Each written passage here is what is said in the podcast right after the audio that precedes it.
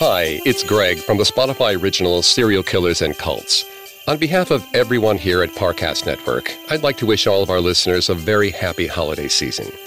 I'd also like to tell you about some special programming we have lined up for you. First, a Christmas special about an Illinois woman who claimed to speak with aliens, a group of peculiar carolers, and a series of apocalyptic predictions. Enjoy this episode on Dorothy Martin and the Seekers. Next week, be sure to tune in for our Best of 2021 picks and join us for the first week of January for all new episodes. We thank you again for listening and wish you a happy and healthy new year.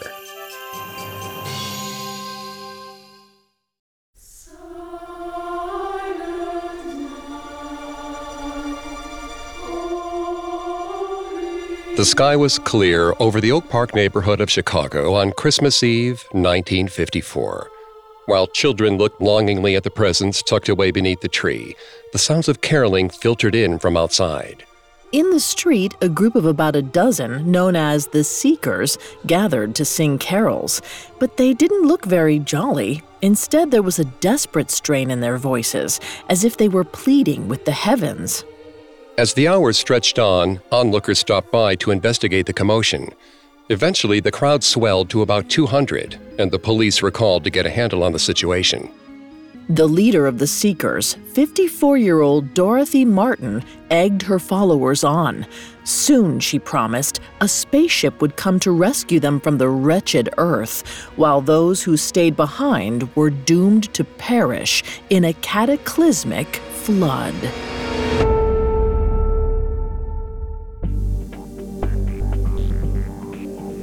Hi, I'm Greg Polcyn. And I'm Vanessa Richardson. And this is Cults, a Spotify original from Parcast. Every Tuesday, we look at a cult's practices, its leader, and its followers. You can find all episodes of Cults and all other Spotify originals from Parcast for free on Spotify. This week, in a one part episode, we're discussing Dorothy Martin, an Illinois woman who claimed she could speak with aliens in the 1950s over time, she recruited around a dozen followers who called themselves the Seekers. We'll explore Dorothy's apocalyptic predictions and those caught in the frenzy she created.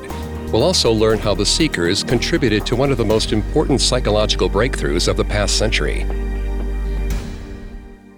We have all that and more coming up. Stay with us.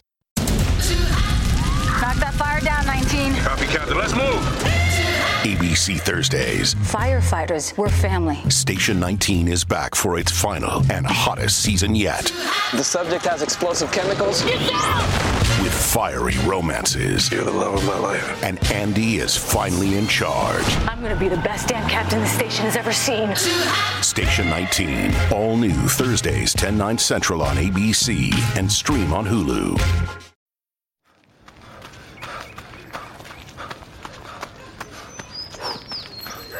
Going for your first ever run around the park. Literally running errands all over town. Running for the finish line and your personal best. If you run, you're a runner. Find the shoes and clothes to run your way at newbalance.com slash running. New Balance. Run your way. This episode is brought to you by Visit Williamsburg. In Williamsburg, Virginia, there's never too much of a good thing. Whether you're a foodie, a golfer, a history buff, a shopaholic, an outdoor enthusiast, or a thrill seeker, you'll find what you came for here and more. So ask yourself, what is it you want? Discover Williamsburg and plan your trip at visitwilliamsburg.com.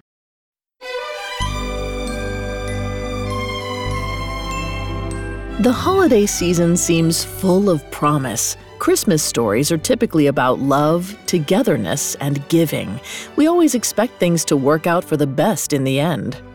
But in 1954, Dorothy Martin's holiday messages brought something very different. She believed Christmas Eve would bring salvation for the chosen few and a catastrophic end for billions more. Yet no one would have pegged Dorothy Martin as a charismatic, apocalyptic leader. To the outside world, she lived an invisible, unremarkable life in suburban Chicago. She dressed fashionably enough and worked hard to maintain her respectability, but sometimes it seemed like those around her barely even noticed her existence. She had a husband who she'd been with for so long that the two had fallen into a comfortable routine. While she stayed home, he worked at a distributing company in the city. As the years wore on, Dorothy grew dissatisfied with her humdrum life. She felt empty. She wanted a purpose. Many others no doubt felt the same way. In the nuclear age, the world had spiraled through the looking glass. The future had arrived, and the world suddenly opened up. Dorothy hoped the new possibilities would give her meaning. When she was living in New York City in her younger years, she started exploring alternative religions and spirituality, including Theosophy, the I Am movement, and Dianetics. She continued pursuing these interests quietly in Oak Park, Illinois. She was like a sponge, almost totally without preconceived judgments. She only wanted to soak in as much information as possible, and eventually she found her answer. While little is known about Dorothy's family history, we do know that her father passed away at some point. It was likely a significant loss, one that propelled her further in her quest for understanding. Vanessa is going to take over on the psychology here and throughout the episode. Please note, Vanessa is not a licensed psychologist or psychiatrist, but we have done a lot of research for this show. Thanks, Greg. When people lose those close to them, they often turn towards faith to process their grief, a phenomenon known as spiritual coping. Dr. Elizabeth Krumrei Mancuso, a psychology professor at Pepperdine University, defines it as any form of coping that incorporates what a person holds sacred. Spiritual coping can consist of behaviors, but can also take the form of thoughts, feelings, or attitudes. Mancuso notes that, unlike other methods of coping, taking solace in the spiritual can help those who are plagued by existential questions about life and death. In Dorothy's case, her New Age beliefs may have guided her after the loss of her father. Sometime after his death, Dorothy had a realization. One day in 1953, as she was sitting home alone, she gradually drifted off. Her mind went blank. And then, suddenly, she lost the feeling in her arm. Pins and needles pricked her skin as if it had fallen asleep. A strange sensation washed over her. It was as if she was hit with a jolt of electricity. She instinctively grabbed a pen and put it in her numb hand. A moment later, it started moving on its own. What appeared just looked like chicken scratch at first. Dorothy squinted until a simple message was revealed. It was from her departed father. The prose was far from elegant. It didn't contain any deep answers about the meaning of life. Instead, her father seemed to be asking for Dorothy's mother to plant flowers in the spring. Dorothy was awestruck. She believed she'd genuinely channeled her father's spirit. She was so excited that she told her mother, who we'll call Judy, about the story.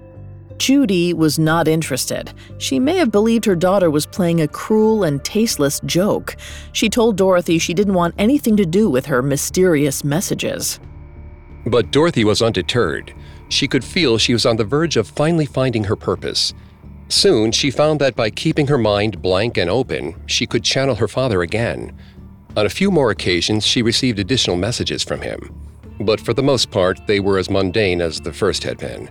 There was no groundbreaking information about what lay beyond the mortal plane. And she couldn't find much support. Her husband didn't pay much mind to her new abilities. He never outright condemned his wife, but he made it clear that, like Judy, he wasn't a believer. Dorothy ignored him, too. The pull of her new path forward was too strong. Over time, her husband's opinions faded to nothing more than white noise.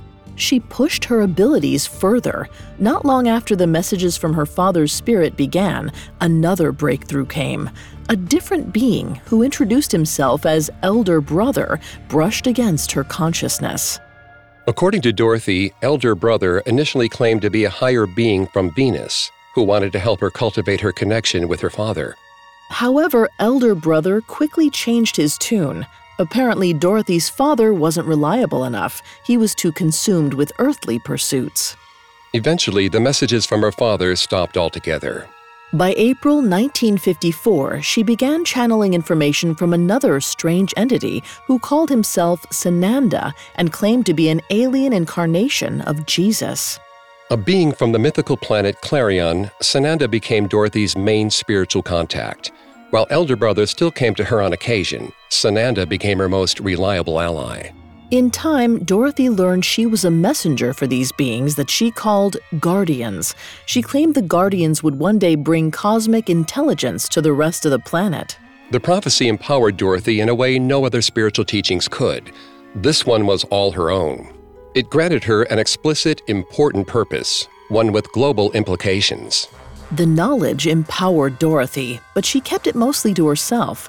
After her mother's rejection and her husband's ambivalence, she wasn't comfortable sharing her messages with just anyone. Still, she attended plenty of New Age events in her area, likely as a way to cautiously search for kindred spirits. She often mentioned, at least in passing, her mystical connection with Sananda. In such a welcoming environment, people were more apt to take her seriously. In March of 1954, word of Dorothy's experiences reached Charles Laughead, a physician at Michigan State College. Though 10 years younger than Dorothy, his spiritual path had been far more traditional. In the 1940s, Charles and his wife Lillian were passionate Christian missionaries who worked overseas. While spending a few years in Egypt, Lillian began experiencing strange nightmares. This led the couple to investigate esoteric occult ideas, searching for a cure to her fears. It seems that this experience transformed them, and soon they turned away from their Protestant beliefs. Back in the United States, Charles continued researching alternative spiritual ideas. So, like Dorothy, they looked for answers in New Age ideas. By the early 50s, Charles was captivated by ideas of flying saucers and visitors from outer space he ended up traveling all across the country to attend meetings with fellow believers. In the end, he found his way to Dorothy Martin. When the pair met in June of 1954, it must have felt like a cosmic connection. When Dorothy explained her ability to channel Sananda and the Guardians, Charles seemed to believe her almost instantly. And though Dorothy didn't know it at the time, Charles brought something even more valuable than praise and validation. Back home in Michigan, he led a small group of around a dozen, mostly college aged adults, who called themselves the Seekers. They held weekly meetings in a local Protestant church and, among other things, discussed broad topics like morality, philosophy, and metaphysics. After meeting Dorothy, Charles went back to Michigan and told the Seekers about her messages. With his stamp of approval, many others were quick to believe she was truly connected to otherworldly beings. Dorothy and Charles kept in touch and started visiting each other on weekends. While the two grew close, their relationship wasn't romantic. Charles was Dorothy's most loyal follower. At times, she seemed uncomfortable sharing her revelations, but with his encouragement, she became a reluctant oracle. The two of them propelled their new group into the spotlight, just in time to act on some disturbing revelations. Coming up, Dorothy learns the Earth is in danger. Pinocchio, Sleeping Beauty, The Little Mermaid. They're all iconic Disney movies. But did you know the original versions of these stories did not end with a happily ever after? Hi, I'm Alastair from Parcast, and I'm hosting a new Spotify original called Once Upon a Time. For nine weeks, we're commemorating the 120th anniversary of original Imagineer Walt Disney's birth by lifting the curtain and comparing some of your favorite Disney stories with their earliest tellings. Once Upon a Time will chart Disney's career triumphs, as well as the crushing defeats that almost ruined it all. We'll also look at what it took to bring these stories to life and why Disney's adapted versions became so memorable across generations. Follow the Spotify original from Parcast Once Upon a Time. Listen free and exclusively on Spotify.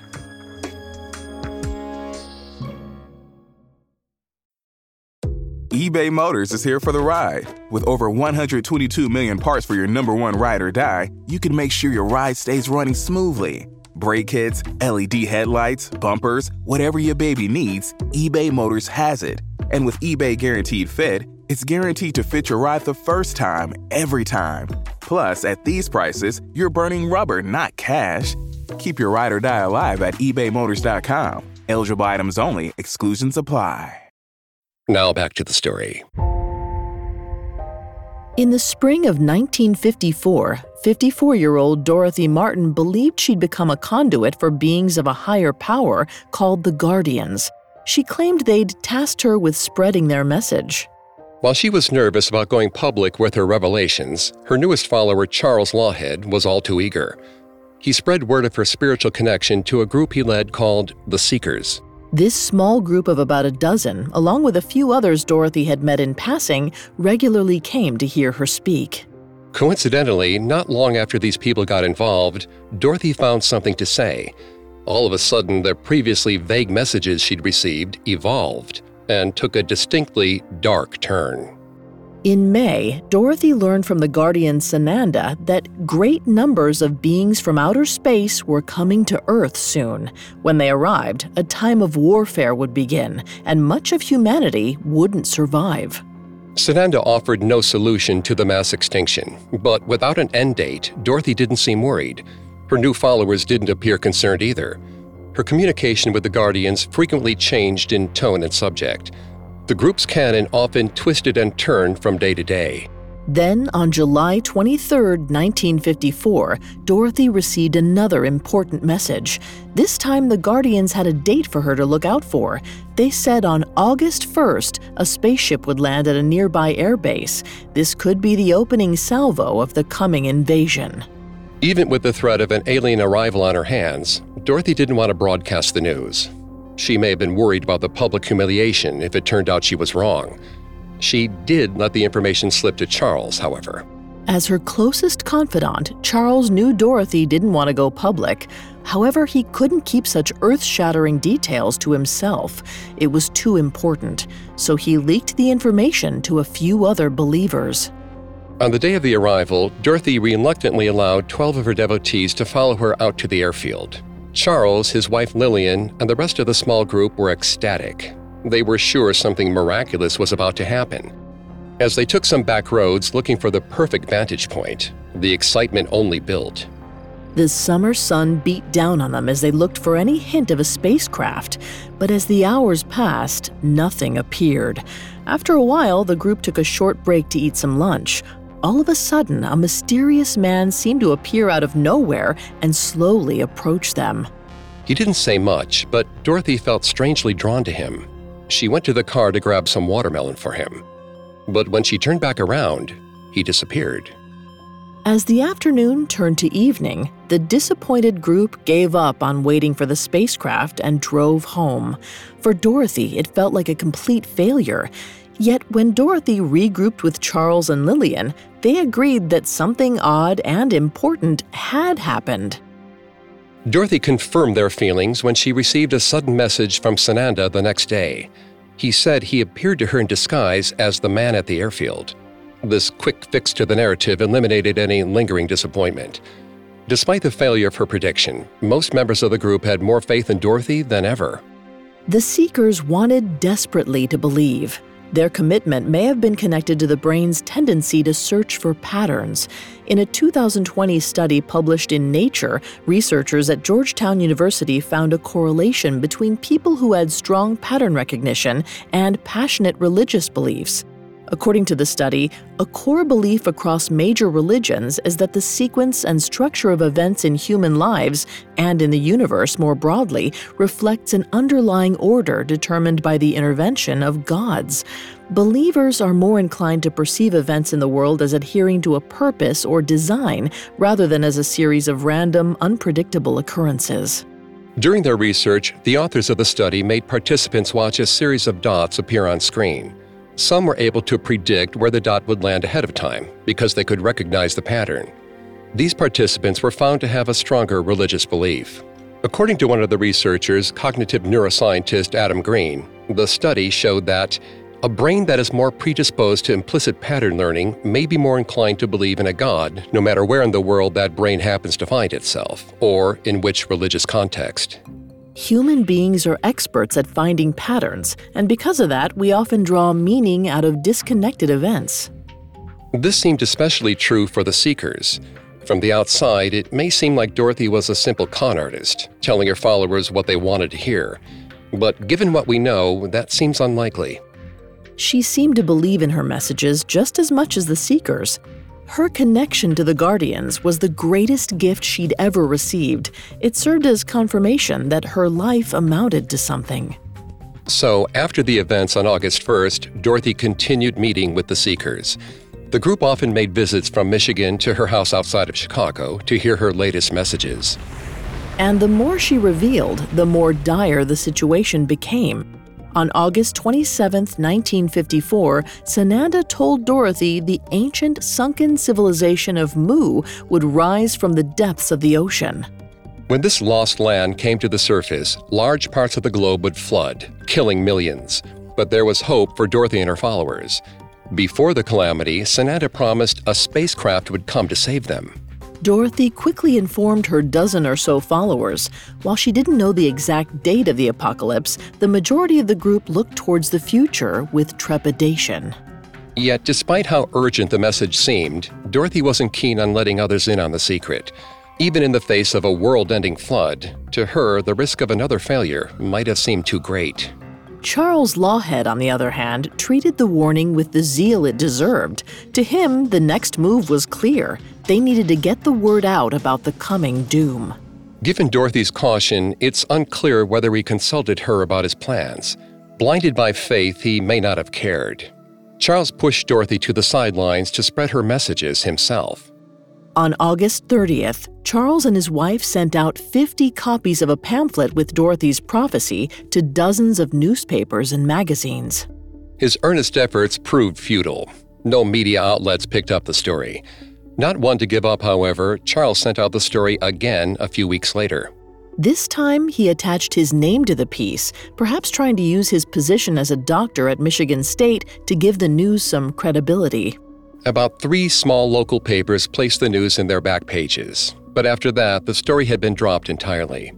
While word didn't spread very far, by early October it had made its way to the psychology department at the University of Minnesota. After reading about Dorothy's apocalyptic predictions, a group of psychologists led by Leon Festinger decided they wanted to know more about the Seekers. In their words, they were interested in researching a group who appeared to believe in a prediction of a catastrophe to occur in the near future.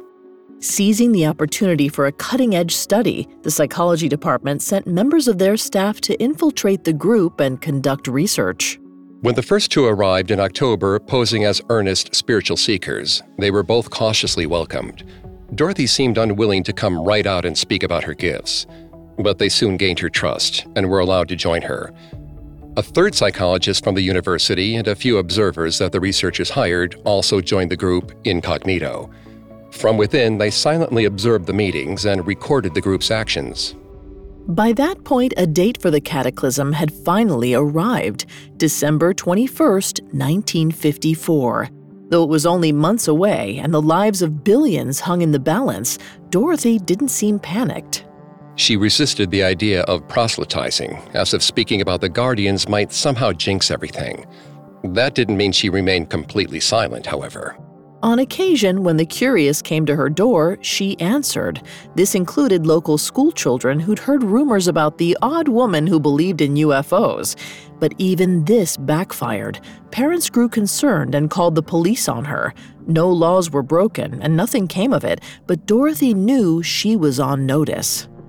Charles, however, was still bent on getting the word out and saving others. Little did he know that those researchers at the University of Minnesota weren't the only ones who'd found the articles about him.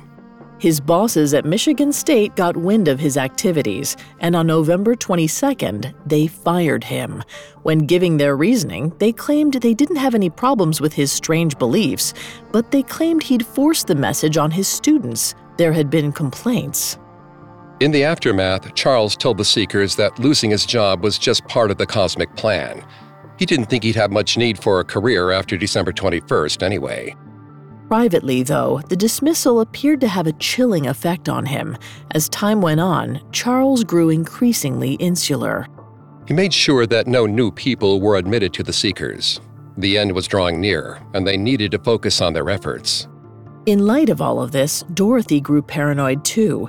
Given her run in a few weeks earlier, she feared the police were watching her every move. By early December, Dorothy was refusing to leave her Oak Park home in the suburbs of Chicago. Her husband, who had watched everything from the sidelines thus far, finally grew concerned, especially when Dorothy began a three day fast to help bring clarity to her messages. Meanwhile, anxious excitement spread throughout the 15 or so members of the Seekers. They all waited on pins and needles to be taken away to outer space. By now, the date of the world's end was only three weeks away. They all expected to be saved well before then. But with each passing day, their apprehensions grew. They trusted Dorothy and the Guardians, but were terrified of being left behind in the flood. To prepare, several members quit their jobs and moved in with Dorothy. Most days after that were spent at Dorothy's house as she received yet more messages. For these believers, their tight knit group became the only thing that mattered. They severed ties with the rest of the world and looked toward their future outside the atmosphere. But the road to salvation would be rockier than they ever could have imagined. Coming up, Dorothy and the Seekers prepare for the end. Spring is a time of renewal, so why not refresh your home with a little help from Blinds.com? Blinds.com invented a better way to shop for custom window treatments. There's no pushy salespeople in your home or inflated showroom prices. Free samples, free shipping, and our 100% satisfaction guarantee can put the spring back into your step and into your home too. Shop Blinds.com now and save 40% site wide. 40% off at Blinds.com. Rules and restrictions may apply. Ryan Reynolds here from Mint Mobile. With the price of just about everything going up during inflation, we thought we'd bring our prices down. So to help us, we brought in a reverse auctioneer, which is apparently a thing.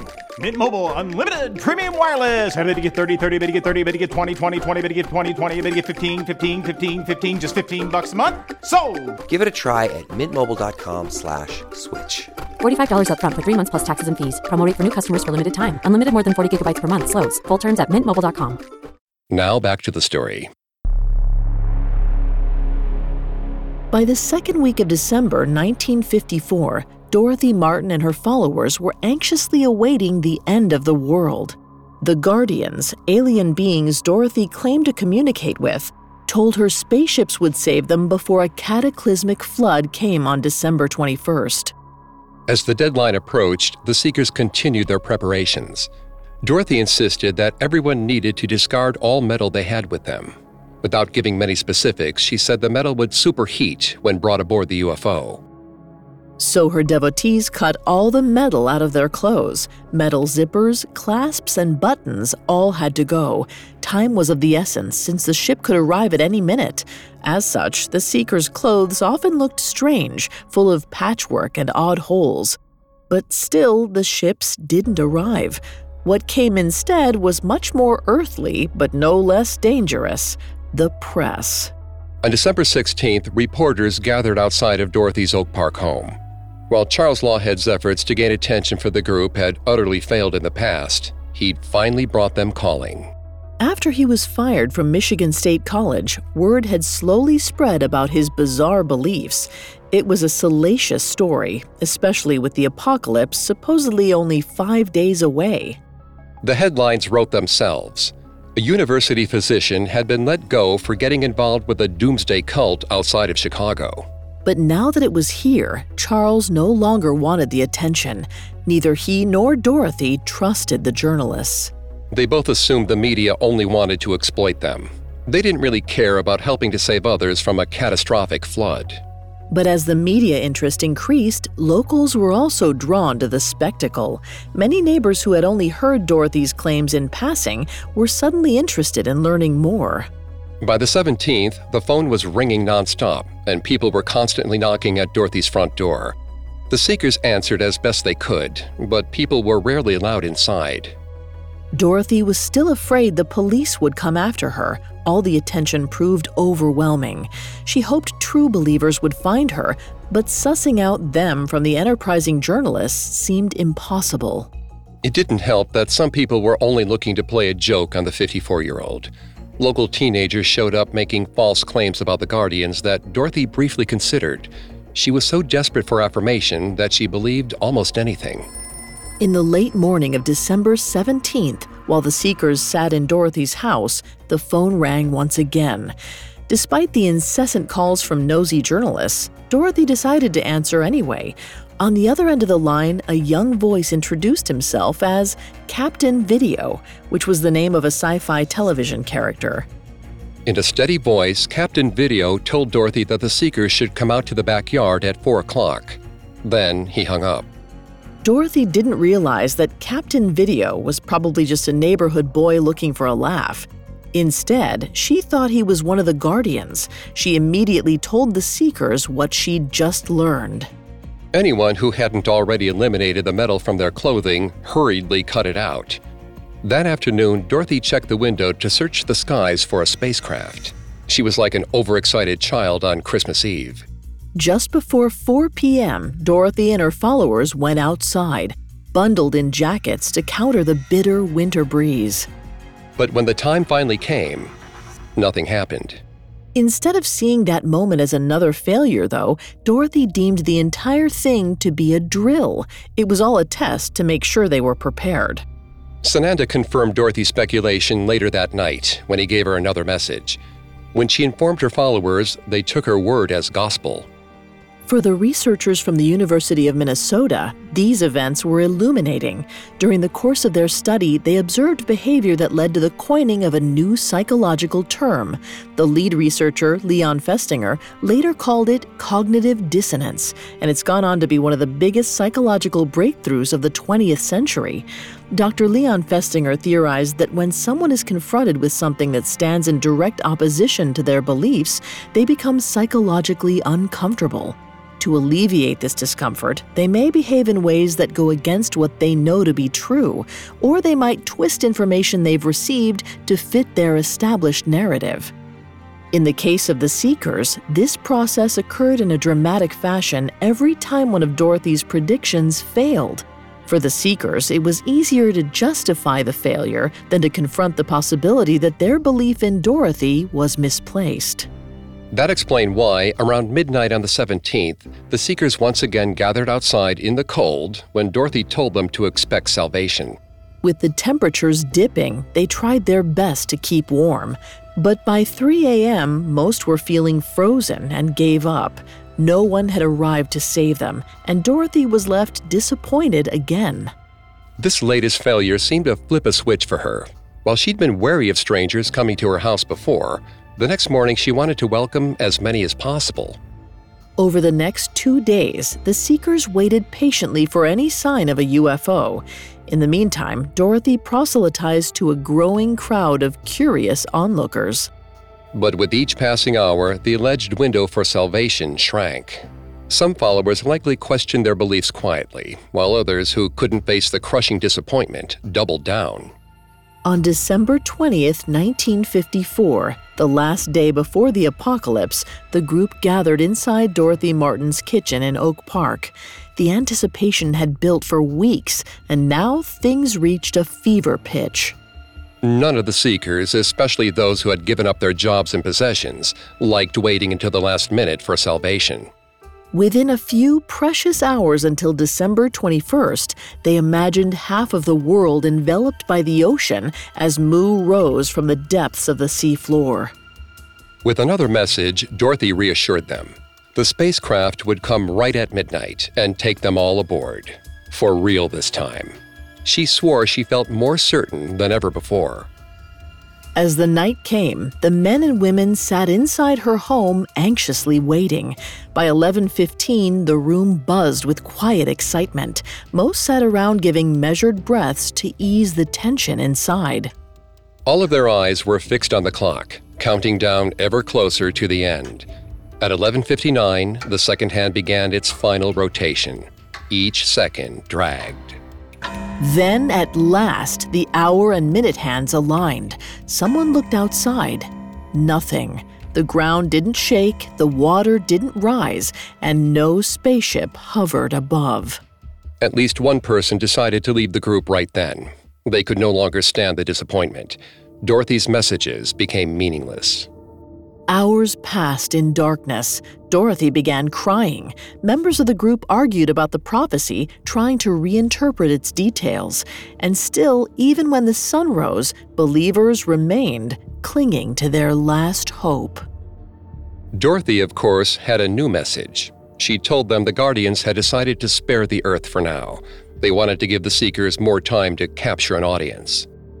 After her prophecy failed on the 21st, the press was ravenous for the story. That morning, the phone continued ringing, and reporters came by to interview Dorothy and Charles in person. Dorothy seemed invigorated by the attention and tried to share her extraterrestrial messages with the world. But by December 23rd, public interest had faded, and the press packed up and left. That was especially disappointing for Dorothy because the Guardians weren't giving her much time to grow her faithful base. And she had a new prophecy. Now, a flying saucer would come at 6 p.m. on Christmas Eve night. As the moment approached, the remaining members of the Seekers experienced a gamut of emotions. Dr. Charles Laughead, the initial driving force behind the Seekers, grasped at straws. To him, every twist and turn in Dorothy's message made complete sense. He never questioned the past prophecies, even when they turned out to be nothing more than random drills or misdirection. So when Dorothy told him on Christmas Eve that they needed to go outside to sing carols, he didn't hesitate. The desperate group gathered outside of Dorothy's home and started caroling. As the cold air turned their faces bright red, like eagle eyed children looking out for St. Nick's sleigh, they looked up to the heavens and belted out the tunes. While their minds were no doubt preoccupied with thoughts of aliens and flying saucers, the curious onlookers returned. At first, there wasn't much of a public disturbance, but as the night wore on, the crowd size swelled to nearly 200. Someone called the police. If nothing happened now, the results would truly be devastating. Yet, Dorothy held fast. She and the rest of the Seekers sang like their lives depended on it. As the night wound down, the crowd slowly dwindled as people went to spend the holidays in peace with their families. And as gently as falling snow, the truth gradually dawned on Dorothy and the Seekers. The spacecraft wasn't coming. The night fell silent. In the days afterward, the spell was broken for many of the Seekers. Dorothy's words left them disillusioned and confused. The messages that had once filled them with so much hope were now meaningless. Dorothy's greatest fears were realized. On December 26, the police called her husband, warning him about a warrant for her arrest. While it's unclear exactly what the warrant was for, it likely amounted to simple public nuisance charges. While this likely wouldn't have resulted in jail time, Dorothy feared she would be committed to a mental institution. So the group disbanded and she fled to Arizona. It's unclear whether her husband followed. Even then, Charles Laughead, her most ardent believer, didn't give up. In the months afterward, without Dorothy's involvement, he continued speaking about the Guardians at UFO conventions. We don't know how long he held out, but it's not hard to imagine that he, like the others, reconsidered his beliefs eventually. In January 1956, the research team from the University of Minnesota published their findings in a book called When Prophecy Fails. They recounted Dorothy's story and put forth a theory to explain her group's beliefs and behaviors. The following year, Leon Festinger published a book called A Theory of Cognitive Dissonance, which was informed by his experience with the Seekers. This study would be considered a landmark in the field of psychology. By that point, Festinger lost touch with most of the group. Every one of Dorothy's followers had looked for something that could shine light on a world that had grown increasingly chaotic, and they'd placed their hopes in an empty promise, one that, unlike the best Christmas stories, never came true. As for Dorothy, she'd found empowerment and meaning. In the time since receiving her first message, she discovered her voice. Despite her failed predictions, she never gave up her belief in her divine gift. At one point, she moved to Peru before returning to the United States to live in Sedona, Arizona. She started going by Sister Thedra and published several books about her spiritual beliefs. While she didn't have a direct influence on many other groups, her actions laid a foundation for other UFO cults like Fiat Lux in Europe or Heaven's Gate in the United States.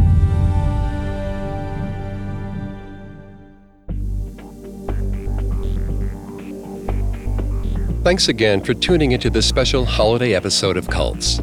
For more information on Dorothy Martin and the Seekers, among the many sources we used, we found When Prophecy Fails by Leon Festinger, Henry Riecken, and Stanley Schachter, extremely helpful to our research. We'll be back next Tuesday with a new episode. You can find all episodes of Cults and all other Spotify originals from Parcast for free on Spotify. We'll see you next time. Cults is a Spotify original from Parcast. It is executive produced by Max and Ron Cutler, sound designed by Brendan Hawkins, with production assistance by Ron Shapiro, Trent Williamson, Carly Madden, and Bruce Kitovich. This episode of Cults was written by Robert Tyler Walker, with writing assistance by Terrell Wells, fact checking by Claire Cronin, and research by Brian Petrus and Chelsea Wood. Cults stars Greg Polcyn and Vanessa Richardson.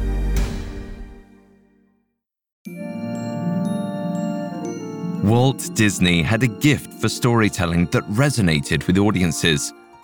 From a puppet who wanted to become a real boy to a mermaid who yearned to be part of the human world, Disney has developed relatable and unforgettable characters. Hi, it's Alastair from Parcast. Join me for Once Upon a Time, a special collection of Parcast episodes celebrating the original Imagineer himself, as well as the origins of Disney's most iconic characters and stories. Follow the Spotify original from Parcast Once Upon a Time and catch new episodes Mondays free and only on Spotify.